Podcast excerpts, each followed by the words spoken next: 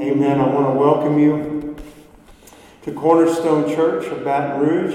If you're just finding us somehow on our YouTube channel, we're especially glad that you found us. You can you can go to the Cornerstone Church of Baton Rouge and on YouTube and look at all of our recent sermons and messages. We're going to continue until till otherwise uh, till we're able to gather together again physically. We'll continue on Sunday mornings at 10:30 to have our services via the YouTube, and then on 7 p.m. on Wednesdays we will have our devotionals followed by a time of prayer. Sunday nights at 6 for our church we'll have our our prayer meetings. It's been going wonderfully. I thank the Lord for it, and we'll do that do the via the GroupMe uh, text for our church. Also, if you're interested in finding out more about Cornerstone Church of Baton Rouge, you, we have a wonderful website. You can go to tccbr.org,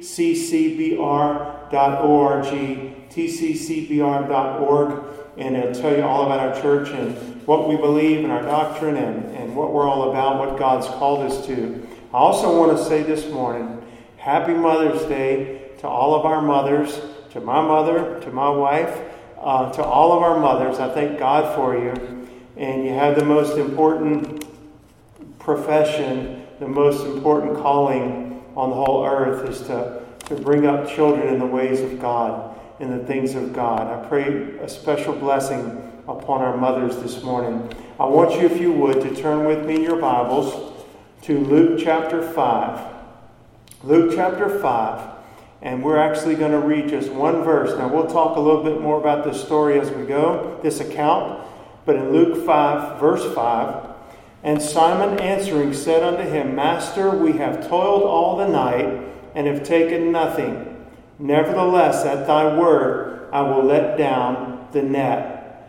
And the, Jesus is on the lake Gennesaret. It's also called, called the, the Sea of Tiberias and he's there and he's the crowds of people are so great to hear him preach and minister that he is uh, he's on one of the, the two ships right off the, the bank he's asked peter to, to set, it, set one of the ships offshore just a little bit and he used that for his platform to address the people and to preach and a little bit later when he was finished speaking to the people he said simon in verse 4 when he left speaking, he said, Simon, launch out into the deep and let down your nets for a draught or for a catch or for a haul. And Peter's response we read, Master, we have toiled all the night and have taken nothing. I want to stop right there before we go any further because literally this is what we're going to talk about this morning. The first half of verse 5 of Luke chapter 5. And I would say this is often the story of our own lives. It's often the story of many or or if not most of our own experiences. Master, we've toiled all the night and we've taken nothing. Toiled all the night and taken nothing. This is the reality of our lives as we undertake to prosper or to endeavor to achieve something or accomplish something that we think is worthy, uh, something we desire to be successful, and we start out to do it. We begin to do it. This would be the story of our lives as we endeavor to prosper or to be successful in some area of our life without Christ. Without Christ.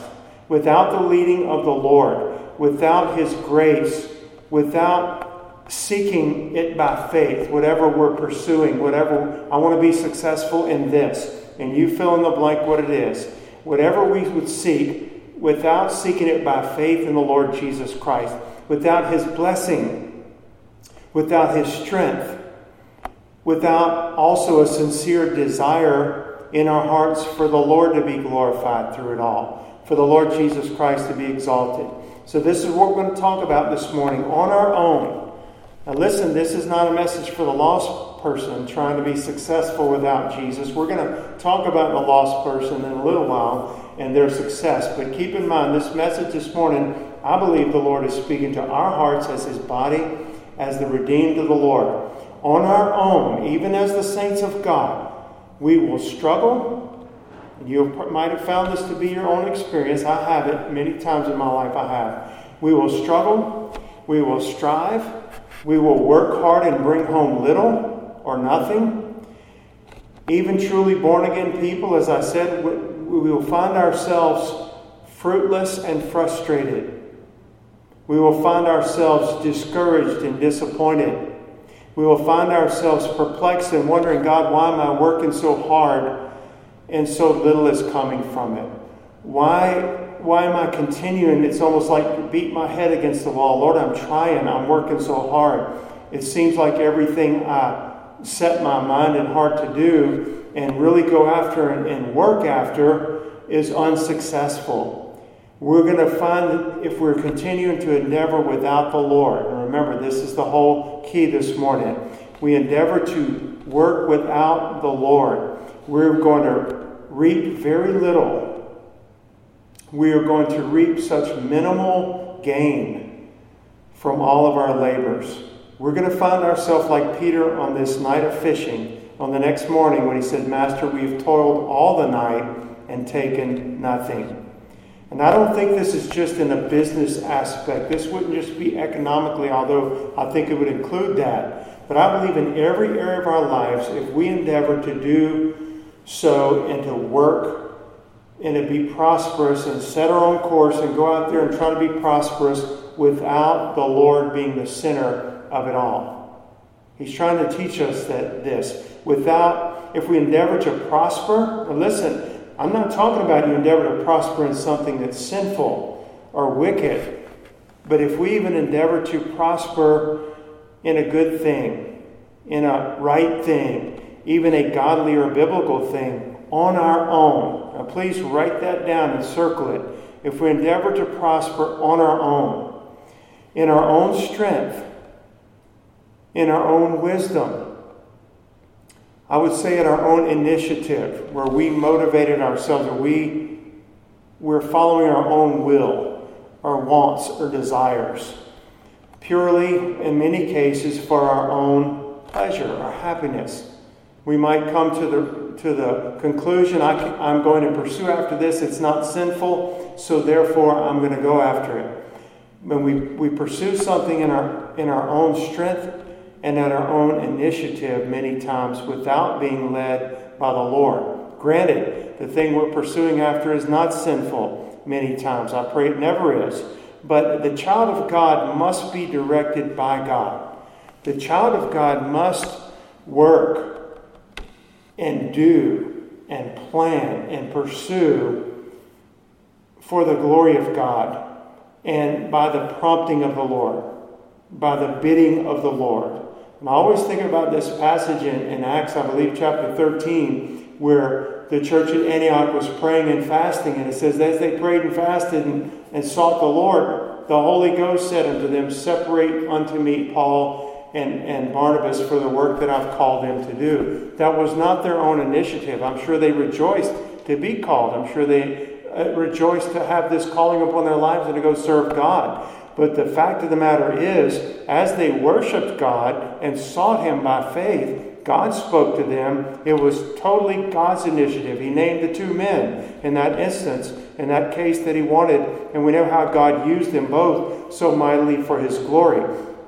Think about this the, the child of God must be directed by God. God has graciously, and I would really say that, graciously allowed us as His redeemed the privilege to be partakers of his divine nature, the Word of God says, partakers of this new life.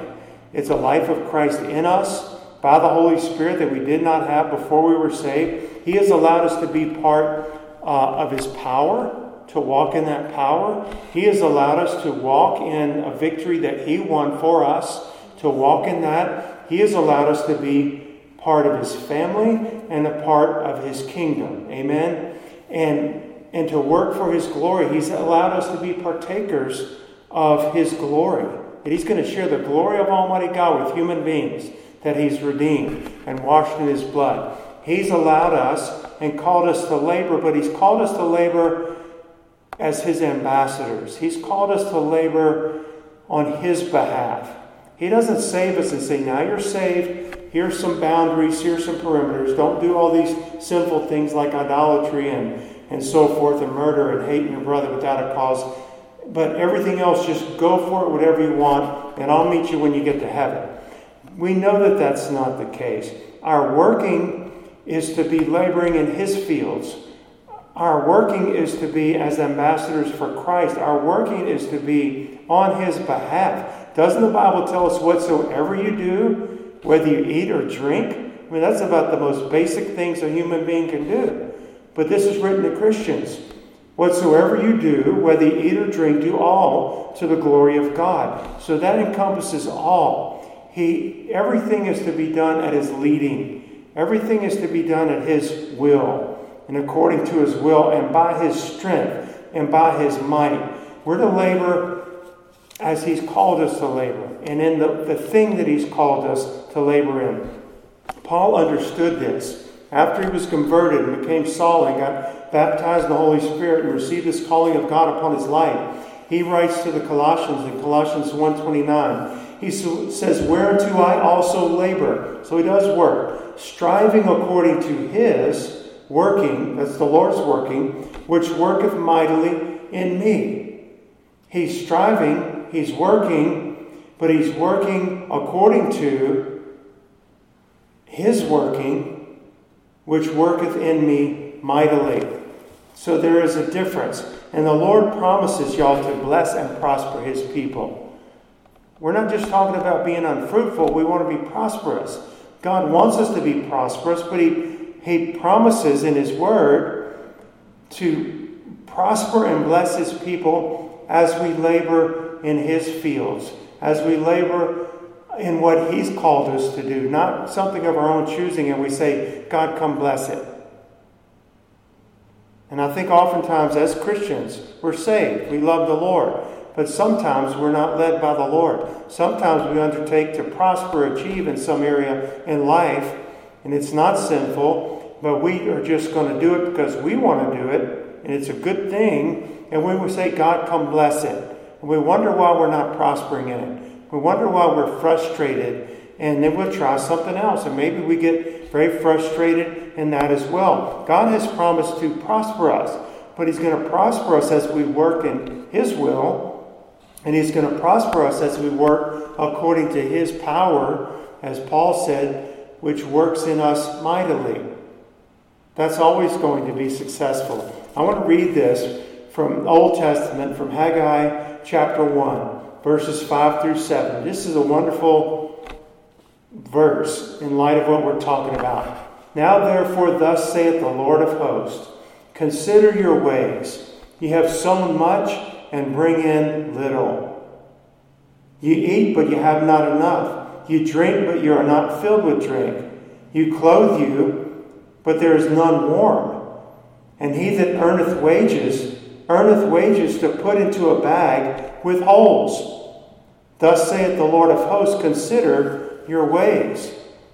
Now, that's exactly what we're talking about this morning not prospering when we do things on our own. He says, consider it. God's telling us this morning, consider your ways. And it didn't say that they did all kinds in that, that passage that we just read, necessarily that everything they were trying to do was sinful. They were working and earning wages, but they were earning wages that they were basically, not literally, but it was as though they were working hard they were getting their wages. They were putting it in a bag to save it and to use it as they would need it. But the bag had a hole in it, and it's all being lost. But they worked so hard for it.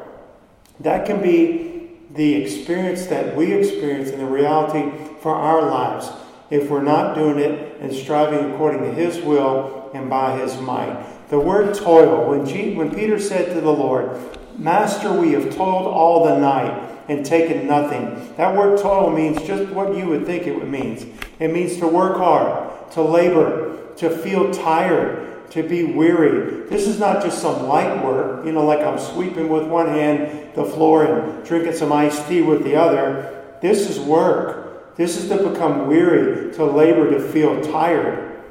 And notice that, the, that the, Peter doesn't say to the Lord, Master, we've toiled all the night and we did pretty good. We caught a few fish, maybe not as many as we wanted to. We've taken a little, we've taken some. But he says we've toiled all the night and taken nothing. God is actually trying to teach this man and all of his disciples that are gathered there. And the Lord is trying to teach you and me, as his disciples in this day and age, something as well. And it's a very valuable truth if we'll listen. He's trying to teach us because he loves us. You know what he's trying to teach us just in this message and in this thought that he's given us this morning? God does not want us. This might sound strange. God does not want us to be successful or prosperous apart from Christ. He doesn't want it. He has no intention of blessing and prospering you or me as believers in any of our endeavors outside of Christ. He has no intention of blessing us outside of Jesus. We're redeemed. We're now part of His family. We're part of His church body. We're part of a new kingdom. And His people now have a new king. And we're to live according to the edicts and the direction and the strength and the guidance and the, and the wisdom of our new king that we have. have. It's the Lord Jesus Christ. Now, I will say this. I said I would mention lost people in just in a little while. Well, we're going to talk about a lost person right now. God does allow lost men to succeed up to a point in this world. We see it. We would be lying if we, we didn't we said we never saw it. God does allow lost men and women, people that don't know the Lord, many that don't want to know the Lord, many will never come to know the Lord, although Jesus loves them. He allows lost men a measure of success in their worldly pursuits. In fact, some, some the Lord allows them to go their own way, and they have great success in their worldly pursuits. They have great riches, they have great power, they attain great uh, prominence, prominence. They fulfill a lot of their dreams, and everything seems to be going their way. They're very popular, they're well liked. Men speak highly of them. They're happy in their pursuits, although they have no real joy. But God allows men in the world a measure of success. And then he's going to judge it. And then he's going to stop it. If they don't repent, if they don't give their lives to Christ by faith in the Lord, he will judge it. He will judge them. He will bring it to a stop. And he is going to stop their worldly success. It's not going to go on forever. Godless success. In other words, just what they pursued without the Lord uh, it's actually vanity. It's vanity. It's, it's worldly riches, worldly success. It's deceitful. It is not eternal. It doesn't last. The popularity, the fame, the, the notoriety, the power that men gain apart from Christ, none of it is going to last. It will surely, not maybe, it will surely come to naught. It will absolutely come to naught. God will see to it that it comes to naught. I think about the godly man Daniel. He loved King Nebuchadnezzar, but Nebuchadnezzar at this point didn't know God, didn't fear God. The second dream that Nebuchadnezzar has that we know of that Daniel interpreted for him had to do with his kingdom and, and this stump that was this tree that was cut cut down. And Daniel said, You're that great tree, and, and, and the Lord's warning you now to humble yourself before God. Would you give glory to God and humble yourself. It's not all about you. You have the power and position that you have, and he did. He had the strongest empire in the world and one of the strongest empires in the history of the world. And everything that went with it was, was under his authority, but he didn't give glory to God. And 12 months later, he did not heed because Daniel said, Let me give you some counsel, God. I mean, uh, Nebuchadnezzar, let me give you some counsel, O king. Break off your sins with righteousness. It's spiritual. He brought God into the picture. God's warning you break off your sinful life and turn to the Lord. Begin to do righteousness. Begin to seek after the living God. And evidently, Nebuchadnezzar didn't heed this advice because it was exactly 12 months later, the Bible says. He's walking and he's maybe he's on his balcony and he's viewing what he can of the, of the, the kingdom that he has. And I'm sure it was amazing to look at. And here's what Nebuchadnezzar said We're talking about a worldly success or a measure of success. God does allow it up to a point, then he'll judge it. He, Nebuchadnezzar says, is, it, is not this great Babylon that I have built I have built for the house of the kingdom by the might of my power and for the honor of my majesty. It was all about him. And the Bible says, we just don't have time to read it, while the word was yet in his mouth. The Lord spoke. A voice came from heaven and says, Thy kingdom is departed from thee. And he was driven from among men. He lived like an animal for seven years until you humble yourself and know that the Most High reigns. And he gives authority and kingdoms to men as he will. And he did. He humbled himself after seven years and came back. What's the point of that? The point is that, that men in the world do experience success. The psalmist says in 37 For yet a little while, and the wicked shall not be. Yet thou shalt diligently consider his place, and it shall not be. The Lord shall laugh at him, for he seeth that his day is coming. For the arms of the wicked shall be broken, but the Lord upholdeth the righteous. I have seen the wicked in great power are wicked people that don't know the Lord, and yet they're prospering.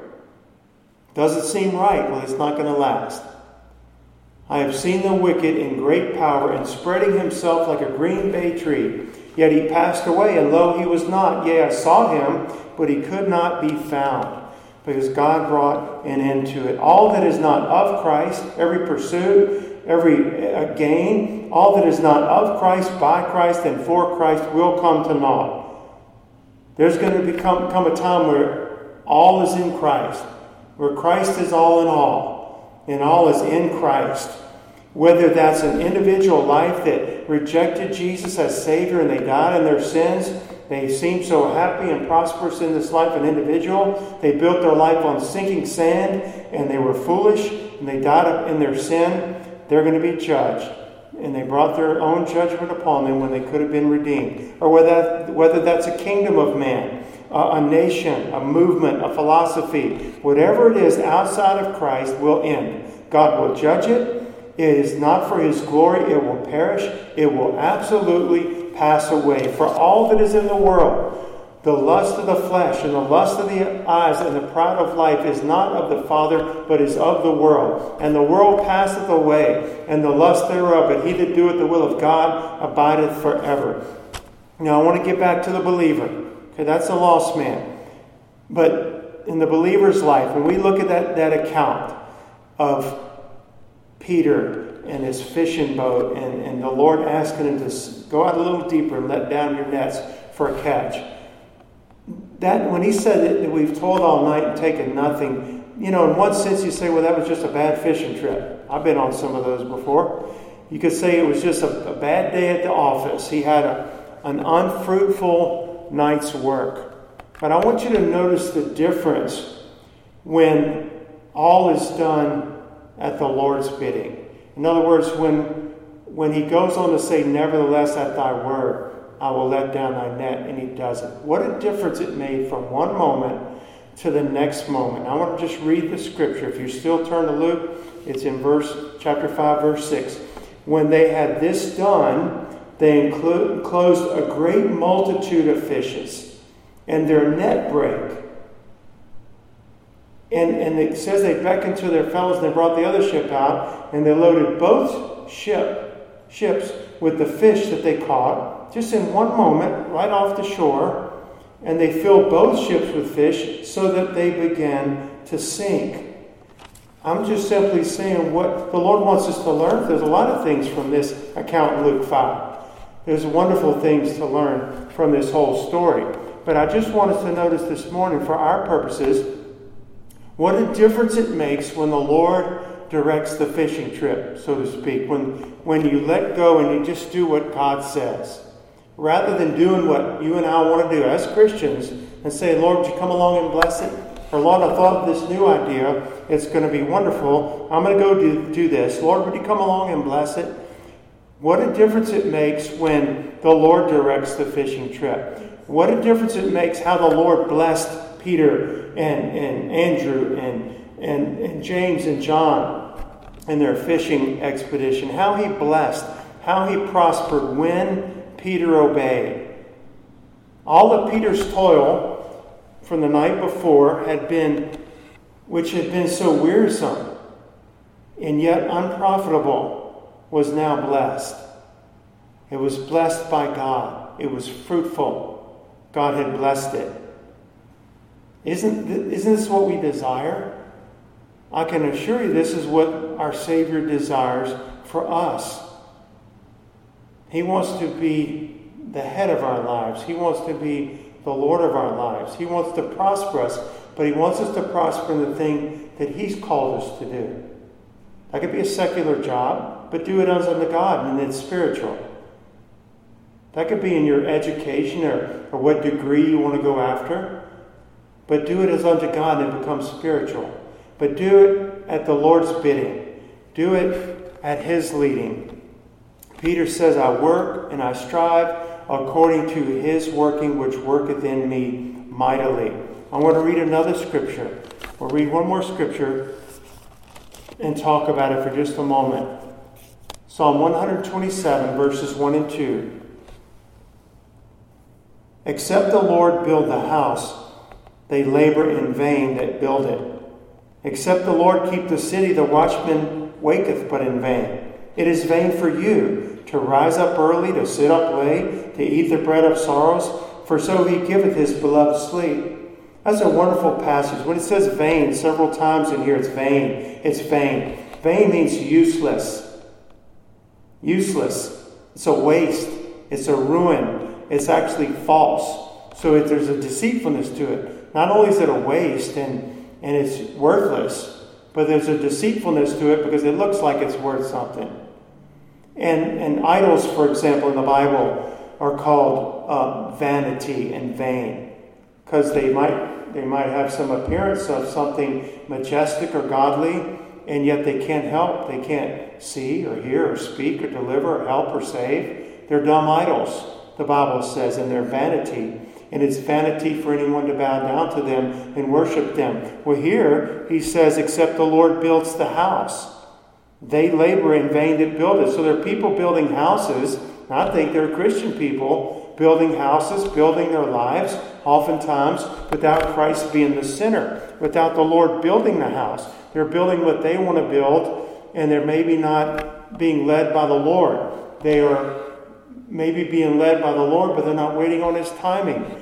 Maybe they're building in a godly thing and a Christian thing, but they're not laboring by His power that works that could work in them mightily. They're trying to do it in their own strength. It's all vanity. He says they, they labor in vain. They're laboring, they're working, but except the Lord build a house, they labor in vain that build it. He says it's vain for you to rise up early. I think about that someone that, that someone being that gets up early and works hard.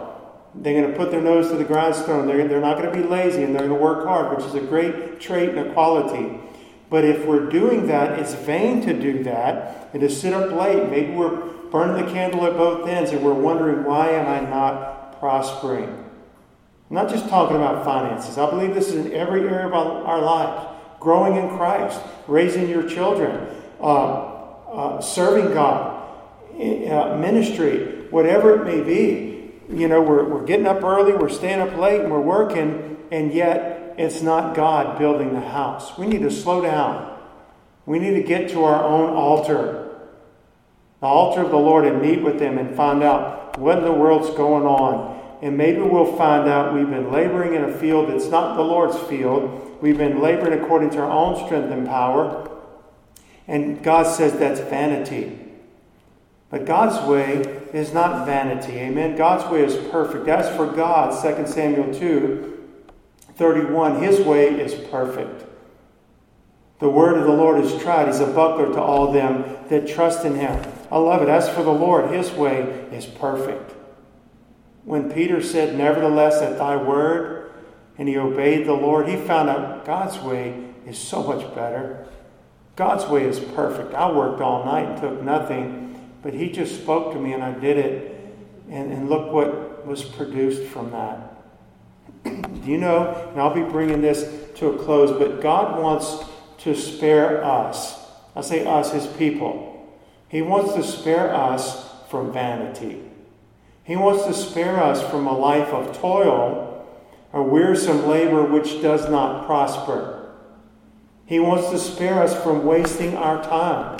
I've wasted a lot of time in my life. Unfortunately, I've wasted much time since I've been saved. Maybe pursuing something in my own strength and my own leading, and it was not to come to find out later it was not what God had for me. I've spent money and wasted money on things that was not the Lord. We do that at times, but God wants us to learn. Amen? He wants us to grow. Peter did that, and then God taught him a lesson, and he learned. God wants to spare us from vanity and wasting our time and our strength and our effort. It's not our Lord's will for his saints to be fruitless, to be barren. Amen? And Second Peter talks about it chapter 1, verse 8 in a spiritual sense. But if these things abound and remain in you and abound, they, they make you that you should neither be barren nor unfruitful in the knowledge of our Lord Jesus Christ. Now, I believe that's talking about the fruit of the Spirit and the working of God in our lives. But still, it's not God's intent for His people to be unfruitful and barren and frustrated. He has allowed us, us as His people, to be partakers, as, as I said, of His nature, and He wants us to be strengthened by, in the inner man, by the Holy Ghost. He wants us to prosper. He wants us to bear much fruit. Yes, the people of God work. This is not a sermon that the people of God should not work. We work and we work hard. Paul said, I'll labor more abundantly than they all. But it's not me that's working, it's the grace of God that's in me, that's been given to me that's actually doing the work. Uh, Paul says, Do the work of an evangelist. He told Timothy, People of God work, but he doesn't want us to work and be fruitless. He wants us to work and prosper. Amen? Now, our prosperity, I'll say this working in, in what God's called us to do and prospering in that thing according as He's enabled us to and, and blessed us it's not always noticeable what the world would notice and say, oh, that brother's really prospering over there. It may not be some prosperity that's outwardly open for the world to take note of. It, you might be successful, and I might be successful in what God's called me to do, and it might not even be noticeable to others in the church to a great extent. Maybe you're laboring and God's doing a great deep work in your life. You're laboring and you're toiling, but it's not fruitless. He's doing a great work in your life. He's doing a great work through your ministry that most of the church world doesn't take note of. So it's not that we don't labor, we do labor, but we labor and we prosper and we're fruitful. And I'm going to, to close with pretty much one thought here. And the thought is this what a difference it makes to the worker, okay? To the laborer. What a difference it makes to the laborer when the laborer knows that he's going to be successful. When he sets his hands to the plow and he knows it's going to be successful, when, when he knows God's called him to do it, and beforehand, and God's called him and he steps out now. He, he steps out now. It makes all the difference in the world to know beforehand, I'm going to work hard tomorrow. I'm going to work hard all week. I'm going to work hard all month, all year, the rest of my life. I'm going to work hard in whatever God calls me to do. My secular job, ministry, uh, volunteer work, whatever He calls me to do. I'm going to work hard at it. I'm going to work hard at knowing Jesus more, studying to show myself approved. I'm going to work hard. But He's going to give me the strength to do it, and it is going to prosper. It makes a big difference when the laborer knows ahead of time he's going to prosper in that thing. Now, I think about this example for, for, for parents raising their children. When, when, when parents know ahead of time that the promises of God are true, and the Lord says, for example, train up a child in the way that he should, he should go, and when he is old, he will not depart from it.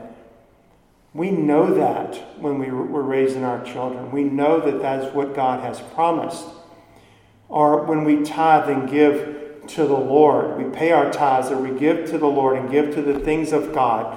And the Bible tells us that He'll open the windows of heaven and pour out blessing upon us that we're not able to contain. Give and it shall be given unto you. Good measure shaken, good measure shaken together, pressed together and running over shall men give unto your bosom. For with the same measure that you mete with all, it shall be measured to you again. When I know that beforehand, instead of saying, I wonder if I should tithe, I wonder if I should give. But when we know we're going to be successful, God's going to bless me for doing it, or sharing the gospel. You know, a lot of times we, we don't share the gospel. We think we're no good at it. We're not going to see any fruit out, out of it. We don't think anything's going to come of it. And yet we're called to share the gospel. And He's empowered us and He's given us the message. We don't have to make up what to say. But the Bible promises, He that goeth forth weeping, bearing precious seed, that's the word of God, shall doubtless come again with rejoicing, bringing his sheaves with him. He says that's doubtless. What is He saying? We may not always see it, but He's telling us right here, you're going to prosper. Maybe some people you witnessed to, you never saw them, but you see them in heaven. We don't know all that. God knows all that. I'm simply saying it makes a difference when the worker knows he's going to be prosperous. Listen to this verse from 1 Corinthians 9:10. That he that ploweth should plow in hope. Plowing is hard work. I've never done it before. But I can imagine being behind a team of oxen, you know, with your strapped together, basically like one of the oxen, put, you got the plow in front of you, is very hard work. But he that ploweth should plow in hope, the Lord says. And he that thresheth, thresheth should thresh in hope and be a partaker of his hope. It makes a difference when we have hope in what we're doing. So the Lord's telling us ahead of time, you get out there and work, you work in what I've called you to do, and I can promise you it's going to be successful. It's going to prosper in the thing I've sent you to do, just like my word does. What if, for example, a party of people, they were in an airplane and the plane crashed in the middle of, of British Columbia or Alaska or up in the mountains somewhere, way out in the wilderness, and all the people were able to survive. And but they, they don't know where they are, and they're in the middle of nowhere, and and they they don't have enough food for more than a day, and they don't have a lot of shelter, and there's not a lot of hope. So well, we can just you know, close your eyes. Let's just try to go that way and see what happens. There, you might do it and undertake that to, to be rescued, to be safe, to find some civilization. But without any real knowing, you know, there's not going to be that real putting your hand to the plow and getting after it. As far as you know, you're 800 miles from civilization and you know you got no shot. But what if somebody in your party says, No, wait, I know where we are. I've been here before. I used to guide expeditions up here. Hey, look, I know you're tired. We got about a mile and a half hike. That's it.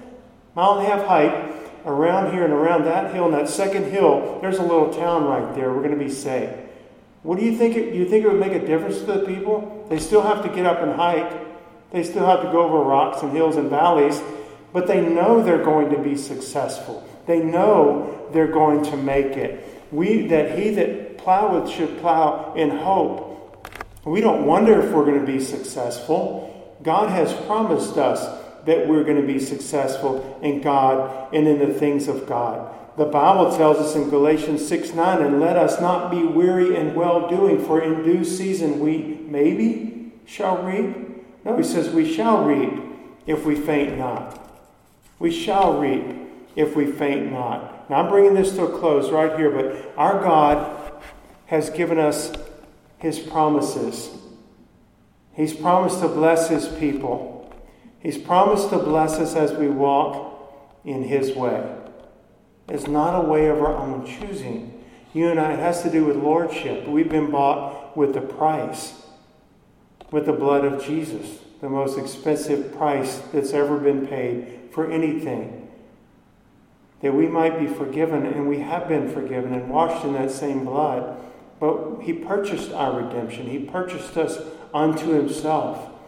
And He has promised to prosper and bless us as we walk in His way, as we live for His glory and not for our own, as we labor according to His working, which works in us mightily. That's the working of the Holy Ghost in and through our lives, as we, we function with His wisdom in His mind, and it's all for His glory.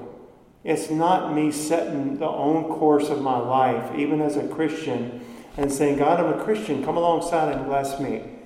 It is laboring in His vineyard, it's laboring according to His will. And I love it. He promises us this. You know, there might be a young person, and you really are wondering. There might be a young person, a teenager, even younger than that, that's saying, Is it really worth it? I got my whole life ahead of me. Is it really going to pay off for me to live for Jesus? Maybe I'll do that later when I get old.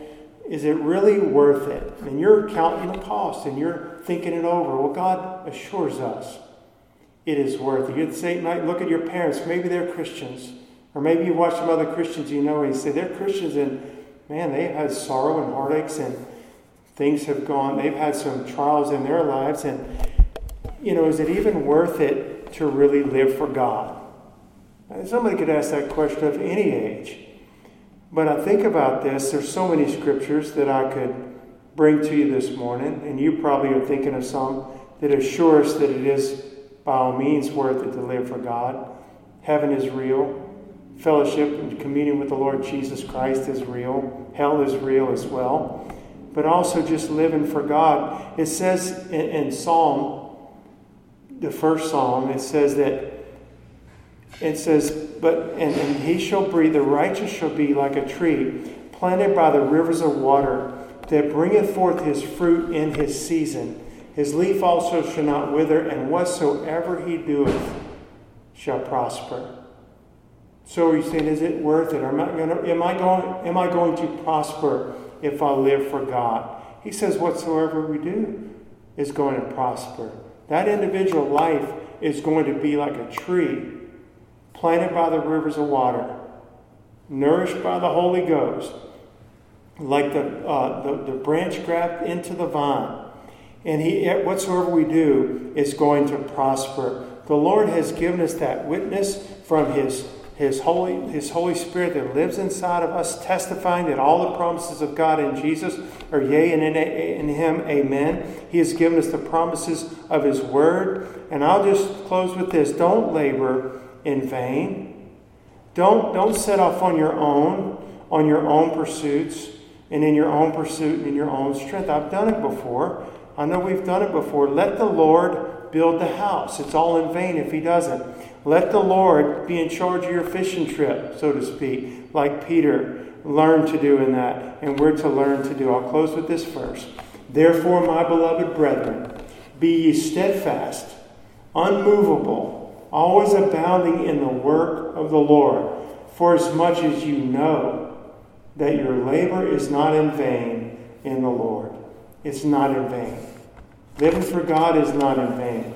Bringing your children up and, and rounding them up and having your prayer time and teaching them the things of God and the Word of God and bringing them to Sunday school. Being a witness in the workplace and not joining in all the the, the careless, worldly things that you could slip into, it's worth it. It's going to prosper. It's all going to prosper. All your labor, handing out a tract to somebody, sharing the gospel with somebody, studying and preparing to teach a Sunday school class, studying and preparing to teach a children's class. It's all, none of our labor in the Lord is in vain. So we're to be steadfast, unmovable, always abounding in the work of the Lord, and as much as you know that your labor is not in vain in the Lord. God's going to prosper us, amen? And it's going to be for His glory, not our own. Father, we praise you this morning. God, we thank you that we can labor, like Paul said, I labor according to His working, which worketh in me mightily. By the power of the Holy Spirit, God. Lead us, guide us, forgive us, God. We've all done it. We don't want to continue to do it, though. We've all undertaken pursuits to be successful, to achieve something in education and work, even in ministry and life. We were uh, striving to achieve something and attain something, and we've been frustrated and fruitless. Forgive us, God, because so many times we've undertaken to do what we thought was best what we wanted to do. It wasn't really for your glory. It wasn't at your initiative or your leading. It wasn't because the Lord spoke to us and separated us unto that work. Many times we've done things just because it made common sense to us. And I know you give us common sense, Lord. but anything we would pursue after. God, help us to pursue after God, after Christ, and help us to labor according to your will and by your might. You promise it's not in vain, God. Help us and strengthen us, God. Let us learn from this message this morning. Let us learn from Peter toiling all night and taking nothing, and then letting down his net and, and bringing in such a haul of fish, Lord God. Let us learn from that, the spiritual truth of what you're teaching us, God. We pray you bless us and bless our lives. Bless us spiritually, Lord. Grow us spiritually and let us bear much fruit for your glory and honor. We love you and we praise you, Lord, in Jesus' name. Amen.